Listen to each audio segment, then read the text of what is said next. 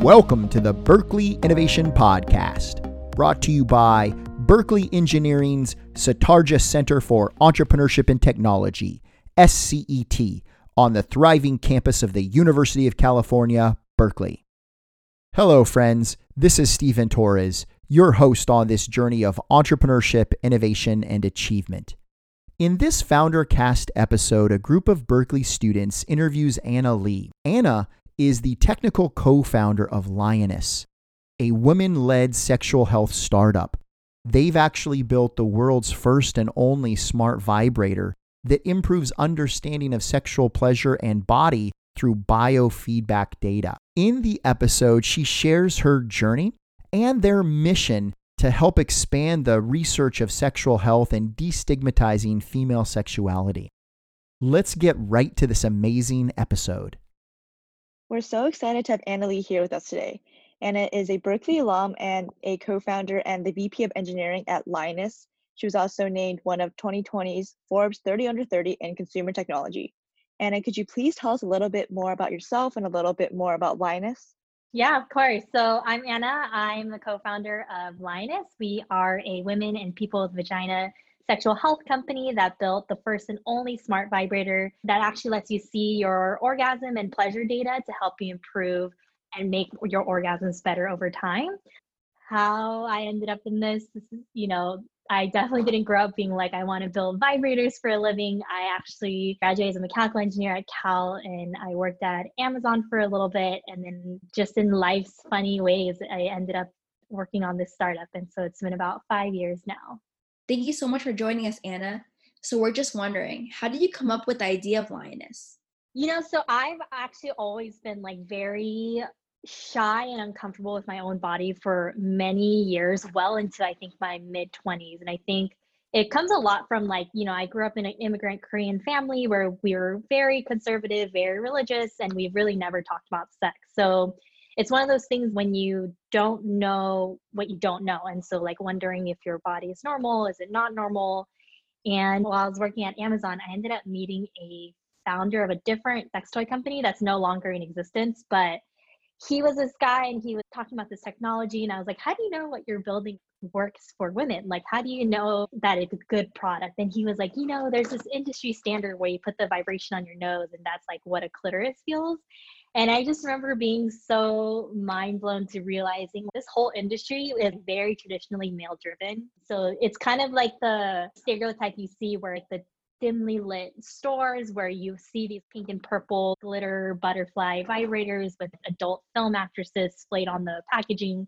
So it's clearly there's a gap in how we design products, especially that's something so intimate that we're not actually building by the people that use it. And so with that, I ended up meeting my two co-founders now and they were going around this idea of building this AI vibrator that moves and adjusts as you use it. We started with that, and I was like, you know, I have mechanical engineering, I can do manufacturing, I know how to do design for manufacturing. Let me help you build this out. And so I started out as like side project while still working full time at Amazon, and then it just became one of those things where you are doing too many hours of too many things and I just decided to make the full switch. That makes a lot of sense. So working at this side project part-time eventually progressed into you starting your own startup. Have you always wanted to be an entrepreneur? I have never wanted to be an entrepreneur. You know, honestly, for me, I was born in the US, but I moved to Korea when I was a baby and I lived there till I was seven. And then I moved back to the US. So for us, it's the idea of like they come with nothing but give you an opportunity for the American dream. And so for me, the whole thing was like one, go to a good college, two, pick a really good major, three, work in a corporate, whatever for the rest of your life. And so I really thought that was kind of like my plan. So no, I never thought I'd be an entrepreneur. yeah, I think a lot of students at Berkeley had that plan for themselves as well. Did your experiences at Cal and Amazon help you in creating your own company? Yeah, you know, we laugh about this a lot because we're part of Skydeck. And so, you know, there's a lot of Cal alums and people associated to Cal. Cal engineering department has to be one of the hardest things I have ever done and like faced in terms of feeling stressed and feeling like you don't know anything. And so I will say Cal really prepares you to navigate really stressful situations, which I think is hilarious. It's it's a lot of feeling like there's nobody that's going to help you except yourself and you find a good group of people that can help you through the journey and startup life has been exactly similar. So cal's very helpful in that sense. I think we've all felt that way at cal one time or another. We also want to ask you about your team. How exactly did you find your co-founders I actually didn't know my two co-founders before we started this company. It actually ended up being my roommate, who was my roommate in college. We continued to room together after we graduated. She's working on her own startup. And she's the one who was just like, oh, you know, there's these two people that I've met in the startup scene. Can I introduce you to them? Like, they need some mechanical engineering help. And so I wasn't asking for anything. Like, I was like, I just want to help for free, like for fun. And we started kind of building this relationship and just knowing that they're trustworthy people. And for me, the most important thing about me making the jump to being an entrepreneur was that I wanted people that are genuine in a mission and they really believe that there's some change that we can do for good in this world.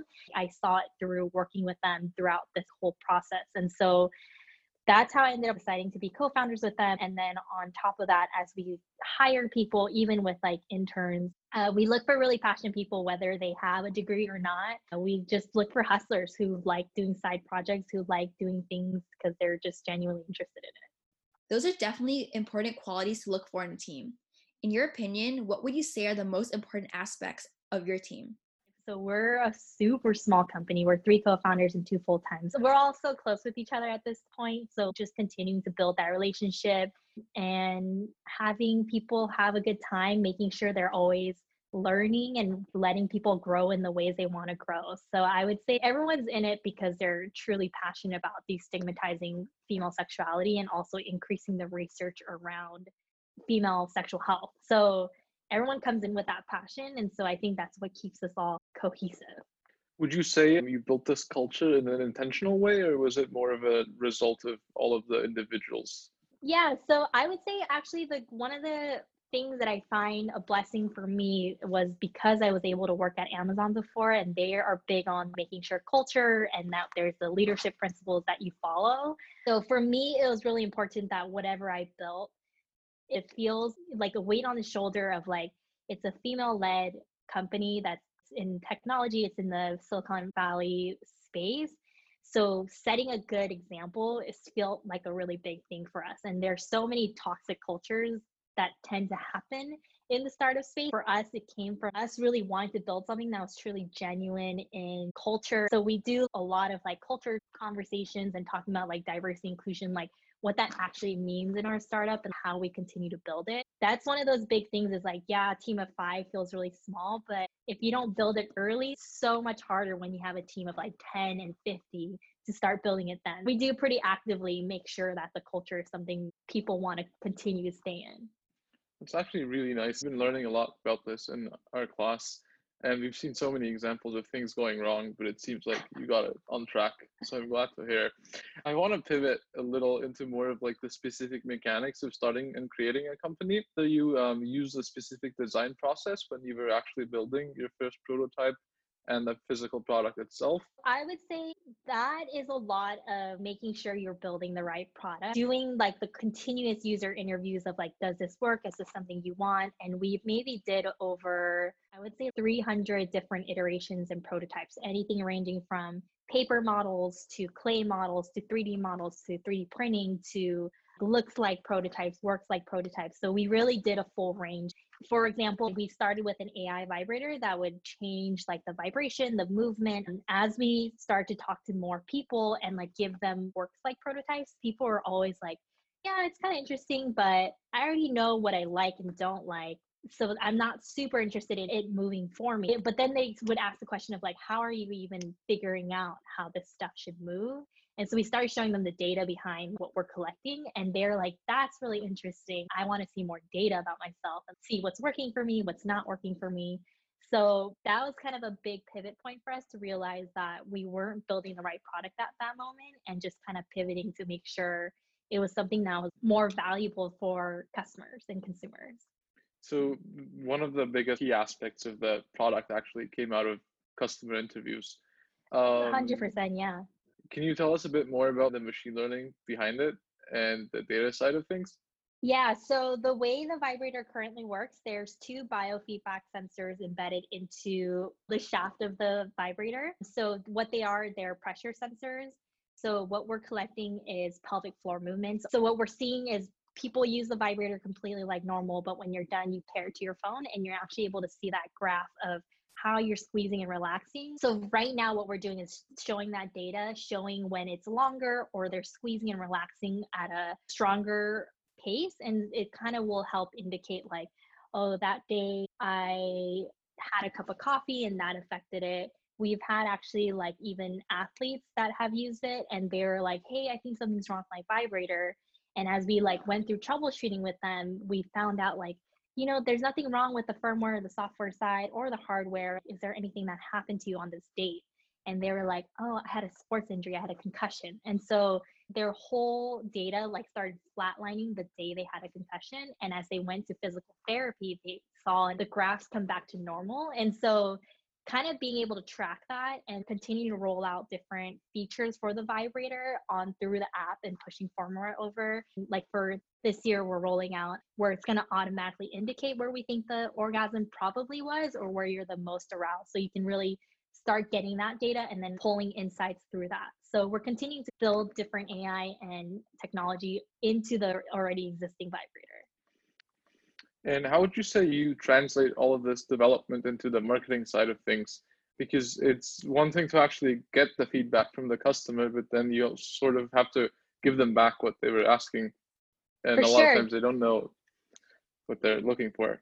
For sure. So I definitely am on the camp. Most people don't know what they want. So when you scatter shot a question where it's like, what would you want to see in, I don't know, the world of food delivery? It's so broad that you'll just start getting people spitballing all these different kinds of ideas. So I will say it does have to come from intentions of what you think is thoughtful design. And for us, we built originally different things for that we wanted to see uh, as founders and then getting feedback from that point of like oh i wish the motor was stronger and realizing that people are so different in ranges of motor strengths or sizes or things like that so starting to iterate from that process but it's definitely a challenge finding that balance of everybody is different everyone's going to have an opinion on what it should do or shouldn't do but at the end of the day it's about making decisions that make sense and that you believe fully in but because we consider ourselves women's health, but we're still categorized under pornographic content. So it's actually a really interesting thing to try to market this industry because you can't do traditional advertisement channels like Facebook, Google, and all of that. So although we're consumer hardware, we're always finding new ways to actually do the marketing around it. And what was one of the most creative ways you actually discovered to like work around this constraint? So I would say the biggest one for us is using SEO as our best friends. People are always Googling certain terms to learn more about something. So for example, how do I masturbate or like how do I edge or like different techniques you can do. So we actually figure out what the key things are that people are searching for most often that aren't well dominated by the porn space. So we never want to compete with them because they pump tons of money and also it's really hard to rank against them. And usually, if people are looking for pretty pornographic terms, it's hard to actually bring those customers. They might not be the right people to pull into your website. So we look for more educational base and we write a lot of content for that. All the co founders, we all write content kind of around those kind of things we've tried to get the right kind of people finding our articles, getting interested, being like, oh, there's this like cool vibrator that can actually see, you can see the data behind it and pulling them in through that. Got it. Obviously, starting a company is a difficult process, and I want to learn a little bit more about you know the difficulties you faced and some of the obstacles that came up as you were building your company. We always laugh because we probably chose one of the hardest spaces to be in because one, we're in Silicon Valley. Two, most of us are women founders. Three, we're in the sex tech industry. And then on top of that, we're in consumer hardware, which is a very unsexy space to be in for a lot of investors at this point. So it's definitely not a cakewalk for us for most of the time. Not everybody is going to understand why we built the company or the product that we did.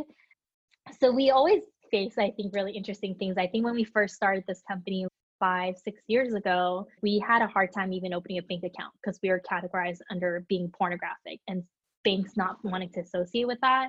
Going to VC meetings where it's, you know, mostly the older skew of male dominated VCs and bringing a vibrator and they're like, I'm not touching that, or being like, I don't see why women need vibrators or just whatever. All of those things I think become very interesting. So there's definitely a lot of times we hear a lot of no's because people feel uncomfortable with what we do. So yeah, it's it's really fun honestly because it is kind of playing the game, but we get to have a lot of fun with how we navigate and figure out little fun ways to kind of find loopholes or find interesting guerrilla ways to do the things we need to get done. Did you ever consider giving up, or were you in a lot of self doubt at any point? I mean, I think all co-founders will tell you have moments where you're like awake in bed at like three in the morning and being like, what am I doing with my life? kind of thing. Our first year when we started, we all took no pay. So we were all just dipping into our savings and I would say, even to this day, we're all paying ourselves below market rate so that we can do the things that we want and invest more into our company. So there's definitely times where, you know, people are buying houses or having kids and all of these things. And being a founder, there's a lot of challenges around it, but I kind of consider it like tuition of my education continuing because I've learned probably more than I ever imagined in my lifetime that I would have learned in the past five years. So would you say this continued learning is what really kept you going at those difficult times, or were there other factors as well? So we launched our product about two years ago, officially on the market. Like how many emails and just messages we get of people that just thank us for like what we've built or encouraging us to continue this research. Female sexual pleasure research hasn't really expanded since the 1980s. And one of the biggest studies that people and OBGYN still use to this date is a study done in 1980s with a sample size of 20 women. So if we really think about what that means and how we're basically basing 20 women data for the entire US and the world, it's crazy how much we don't know. And so I think the encouragements of people just paying us, women that are in their 70s and being like, I've always fallen comfortable with my own body. I've never been able to have an orgasm. And like, you guys bringing this platform to be able to self explore without feeling like it has to always be a sexual experience, been a really rewarding thing to know that we're building, I think, the right product. Did you ever face any like very tough decisions while building the product, managing the company? One of the big questions I think all startups feel, I think, especially in your first five years.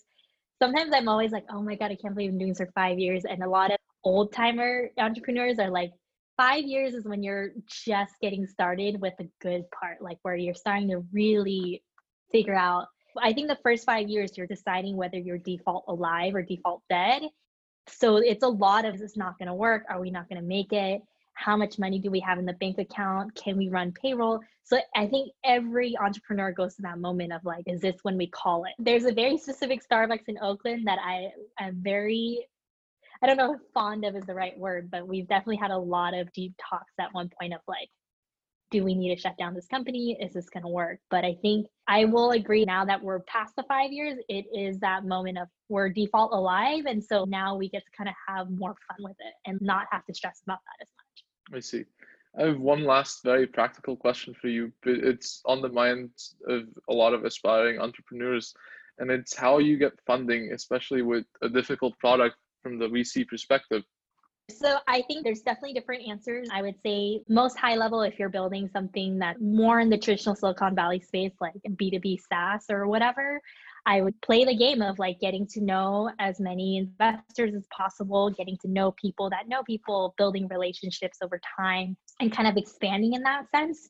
For us, the people that are doing kind of a little bit offbeat, I would say you got to find the weirdos, the dreamers in this world that kind of have a different perspective and believing in your idea beyond like traditional VC. And so for us, like the people that invested in our company have been like the beautiful weirdos, the beautiful believers, and all of that. So I think there's definitely different ways you can play this. I think if you also look up like, should I get VC money and stuff, there's a lot of different opinions on that as well. So knowing that that's not always the route that you have to take. A lot of people like it as like social proof, feeling like you're doing the right way. But at the end of the day, that's why we do college and that's why we graduate with a major. That's why we do like graduate school, all of that, because it feels a lot of times like the right path, but it's not always the answer, right? And a lot of times it's the founders who've dropped out of high school or college that kind of make that not cool until someone actually does it. And then people all think it's really amazing. So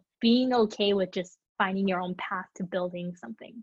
Yeah, that's really interesting. And like I think it's really interesting to hear about also about the journey, how you have actually been able to make like cloud of nonsense about like actual like solutions, finding the journey further. And and I think in that kind of situation, there's one thing what is keeping the team together is values.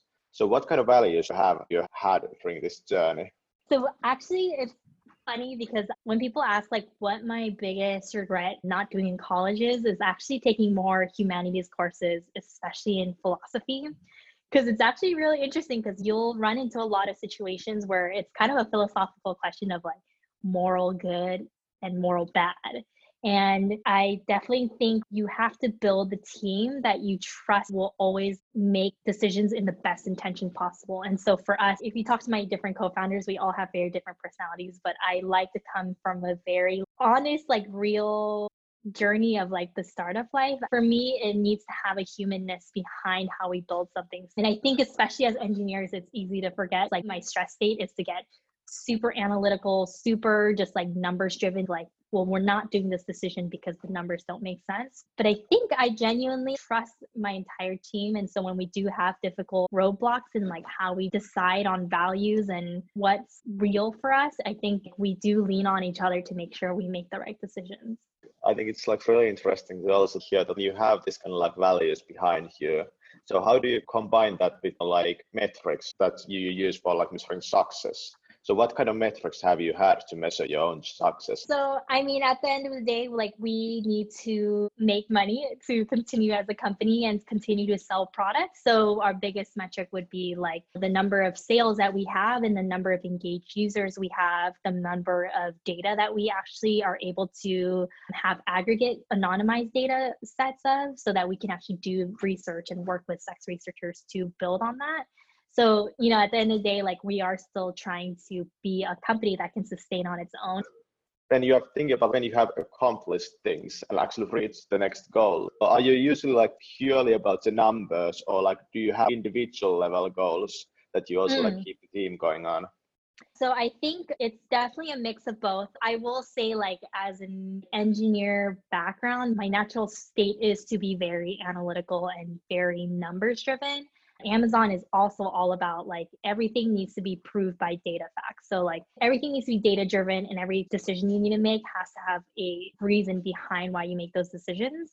So we kind of do an interesting mix of both. I would say like for example, right now we've currently basically have the largest data set of female sexual orgasm or pleasure data in the world. And so what can we do with that data is that because it's all anonymized and aggregate, we're starting to partner with uh, academic researchers who can actually put out new research studies and give people one the excitement of like, oh, I want to buy this product so I can be a part of that study and this huge movement. People that are genuinely driven by that mission but also it comes with our natural mission of pursuing more research around this aspect. So it kind of plays into both. And so I think we do a pretty good job of making business decisions that one makes sense for us in terms of like financial growth and all of that and company growth, but also continuing to grow on our brand and mission and everything that encompasses that. Yeah, I think one interesting thing is as part of you are building a startup. So usually you're always aiming to maintain the as fast growth as possible. So how do you actually make sure about the, the individuals and their work-life balance? And could you also tell a bit more about how has been the actual the life of like startup entrepreneur? I would say we're generally pretty good about work-life balance, giving people the space they need. And we're very good about respecting each other's space and time.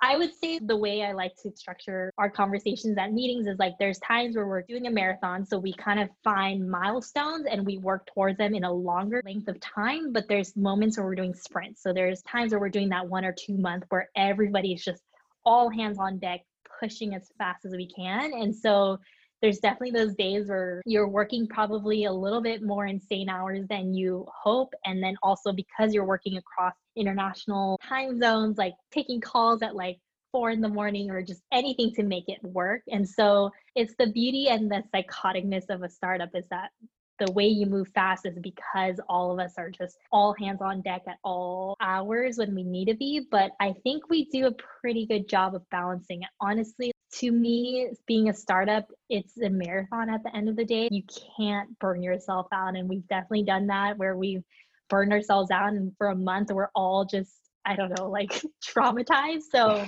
we're pretty good about finding that balance and like figuring out hobbies and stuff outside of work. You mentioned your family and your parents a bit earlier. So I was wondering what their thoughts were on you leaving your more comfortable corporate job at Amazon to pursue a startup, especially one in a more unconventional industry. Yeah, that is my favorite story to tell. So I actually didn't tell my mom for a long time after I quit my job. She knew that I was like working on something, but I didn't tell her what. Eventually, I did tell her that I quit my job, but I also didn't tell her that I was starting a startup.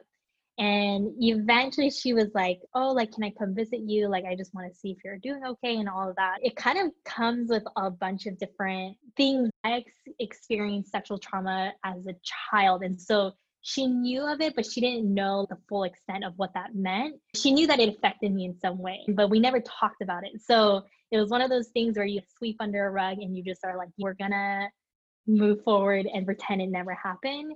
So when she came to visit me, I took her to our office. I showed her what we were building. I told her why I was so passionate about wanting to build this company. And she was really quiet. I was very ready for her to be just very disappointed that everything I built was kind of thrown away. And so she was really quiet and she was like, You know, I used to have a vibrator when I was younger. And I was like, Oh, and so for the next two hours, we talked about like our sex lives, like when I lost my virginity, and all of these different conversations and at the very end of it, she was like, I always wanted to know and ask you if you were ever okay. But I was too scared to ever bring up that conversation. And so she said this was a moment where she finally kind of got to make peace with being like, Are you okay? Whatever happened in your childhood, like, Are you okay? And I was able to be like, Yeah, this is my way of embracing it and healing from it. At the end of the day, talking about sex with your parents is still horribly disgusting, but I think it was one of the best outcomes I could have had. I mean, of course, my parents still are like, you know, when are you going to start making money? Like, when are you going to get a real job? So they're not super into it, but to know that they get it and they fully know what I'm doing, I don't have to hide it. It's definitely a big drive for me to know that I can keep continuing doing this. And I always tell people at the end of the day, your family just wants to know that you're happy and that you're safe and you're going to be okay. And so being able to do that, I think has been like a good balance. I think growing up Asian, it's really hard to be best friends with your parents, and I'm still scared of them a lot of times. So it's good to kind of have had that moment because I think we would have never had it otherwise. Where do you see Lioness going in the next couple of years? We say we're always a female sexual health company. So there's a lot of different things we can do that's beyond just a rapid style vibrator. It's just one of the first products that we rolled out, but there's so many different body types and different people that need different things to help them indicate different parts of their body, especially when you're going through post pregnancy, post menopause, or just newly discovering your body. So there's definitely a lot that we can expand on that we haven't been able to do yet. We're going to continue to roll out different products as well as continue to pursue as much research as possible to put out there in the world.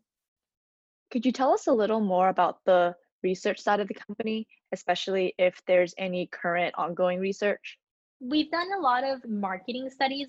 For example, going back to strategizing how we market in this, one of the big things is a lot of people search cannabis and how it affects sex lives but cannabis is also interesting because they are also in a category that's pumped with so much money, but they also cannot do traditional advertising or like open bank account.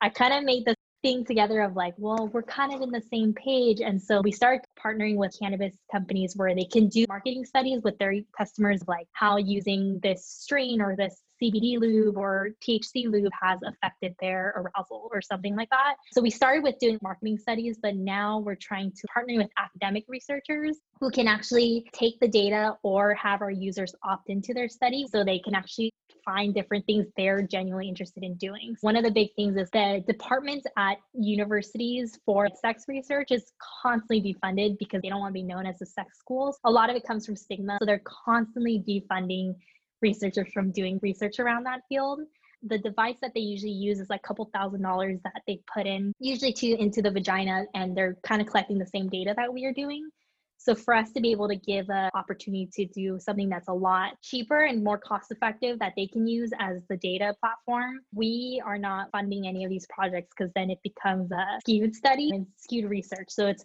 basically us helping them guide the data or being able to use our platform to find users that might be interested in opting into their research. We're hoping to especially see things in the pattern with the way they orgasm we've seen is really different. So, like how your vaginal walls are squeezing and relaxing can be very different from one person to another person. Some people are the rhythmic up and down. Some people have a high explosion of force and it comes down. And some people start really high and they have this like trickle down. We've seen everybody's a little bit different, and then figuring out what that means and why that might be existing is a good place to start because a lot of times people don't know if they're actually having orgasms or not. So, figuring out maybe you're having a different style of orgasm that's not normally talked about. That's really interesting. Well, everyone knows that COVID 19 has had an immense impact on everyone's lives. Could you tell us more about how you and your team has responded to the current situation? It's interesting because I think everybody in this world doesn't really know what's going to happen. And right now, we're probably in a pretty scary time with the unemployment rates being just like insanely high, a lot of small businesses struggling you know we've seen like a little bit of a drop in our sales and all of that as well and it's figuring out like how we survive as a small business at the same time one of the things that i feel very lucky and proud that we've done is it's kind of interesting because we were in this taboo category and we weren't able to do facebook advertisements in a lot of the ways that a lot of companies used to target new customers. So because those companies are suffering so much because you know nobody's clicking on those ads anymore and everyone's attention's on this covid-19 situation that they're having a hard time bringing new customers in but because we never actually had that as a channel like we've built so many different ways we're finding more organic people to come to our site. So we're not as like as affected. And then also just how we've i think built our company from the ground up is just not really relying on retailers or distributors to send our products out. Because we're starting to get all these emails from retailers and distributors saying like we can't pay your POs anymore we're not going to be shipping anymore we're not going to be ordering anymore and so companies that heavily relied on those like brick and mortar retail e-commerce distributor sites are hurting a lot and so because we never actually did a lot of those traditional paths that I think a lot of times investors have told us to do, I think it could have hit us a lot harder. And, you know, we'll have to continue to see what happens in the next few months up to a year in terms of like, how do you fundraise and all of that in the midst of all of this. So I think it's that. And then also it's like balancing like well, how can we be useful in this situation of like everybody's suffering? Like, how can we be helpful? Like, if we're not a super rich company where we can just pump money into different things. And so I think all of us have actually found really interesting ways of like making the best of the situation. My co founder, Liz, she's actually created this website called maskmatch.com. And so they're basically getting donations of masks and PPE and getting them directly to healthcare workers. And it started from her mom, who's a nurse at a hospital. They're locking up all these masks from the nurses, no matter like what level of intense issue, like things they're working with, like no nurse was allowed to have a mask. And so she just was so frustrated at that situation that she ended up starting this whole thing and they recently got featured in, on fox news and like all of these things and so now there's just all these volunteers that are trying to gather as many masks as possible and matching them directly to healthcare workers and then I've been trying to work at the Samaritan House down here in San Mateo, just getting groceries and hot meals out to people that are like in the elderly or disabled in some sort that can't go out currently to get groceries. So I think all of us are kind of figuring out ways to help when it's not that our company can like do big things like Amazon or whatever Google can. So I think all of us are just trying to make, I don't know, just making sure that this is like, yeah, selling product is one thing and like making sure our company survives is one thing, but this is a global crisis. It's figuring out like how we as humans make this all work out at the end. That's really awesome. You have invested so much of your personal time to really help in the situation, even given that you are a small company. Now, I was wondering if you could speak about your aspirations as a tech leader for me, it's kind of funny because I definitely started with this company being like, I want to be a great engineer. Like, I want to be a great tech lead who's like very technical, very engineering driven, and very hardware focused. I think that's where I came in, and it was for the first three, four years. It's really not until like last year where you realize, like, I think being a good leader is just so much more beyond like being a good tech leader. And so, for me, it's continuing to just build. I, to this day, maybe it's one of my like vices is like, I still continue carrying this weight of like, I need to prove that the way we built this company and like the way we have our principles and like the way we hire the culture that we built works in Silicon Valley is a big like I needed to happen. And so all of us figuring out like how to run a team and making it as, as best as possible creating a great environment all of that i think is really important. Being very organized and very efficient on top of it like everything together i think is very important to me. So i think it's really hard to be a good leader. You know you hear it a lot with like managers. It's hard to be a good manager. So continue to focus on how you put the time to grow people and the people in your team and making it the best team you could possibly do, I think is a big aspiration for me to make sure that it's about being a good leader. We also saw that you were a speaker for many events such as South by Southwest and various universities, and you were recently named Forbes 30 under 30. Now, many future entrepreneurs would like to learn more from these experiences. And could you tell us about how you came across these opportunities? I would say I think once, especially if you're in the entrepreneur space, like it's like a hot topic. Like a lot of people want to learn how entrepreneurs decide to do what they do and like what drives people to do it. So I think those opportunities kind of like naturally flow. The South by Southwest we applied for and it's making the statement of like if you have us on a panel like you're making the statement that you believe that female sexual health is a sexual and health issue and not just like a taboo, really gross, whatever stigmatized topic. And so, especially now, it's a big conversation that we want to have, especially with like gender equality and women in leadership and with the Me Too movement. So I think we have a lot of thoughts around that because we're kind of in that category. So we are given a lot of opportunities, but we also do actively search for them. But yeah, I feel like it's definitely building communities around you. So we're part of Skydeck, which is the Berkeley accelerator. We were part of Foundry, we're part of StartX. So, like, being a part of those very amazing communities that are constantly trying to help and help each company grow, you'll kind of start finding all those opportunities start popping up. Wow, that's great that you mentioned that. Now, you've discussed everything that you've achieved so far with your company, and I was wondering what other goals you have separate from your company. Oh, as a human? um, Good question. I I think I want to continue just building out skill sets.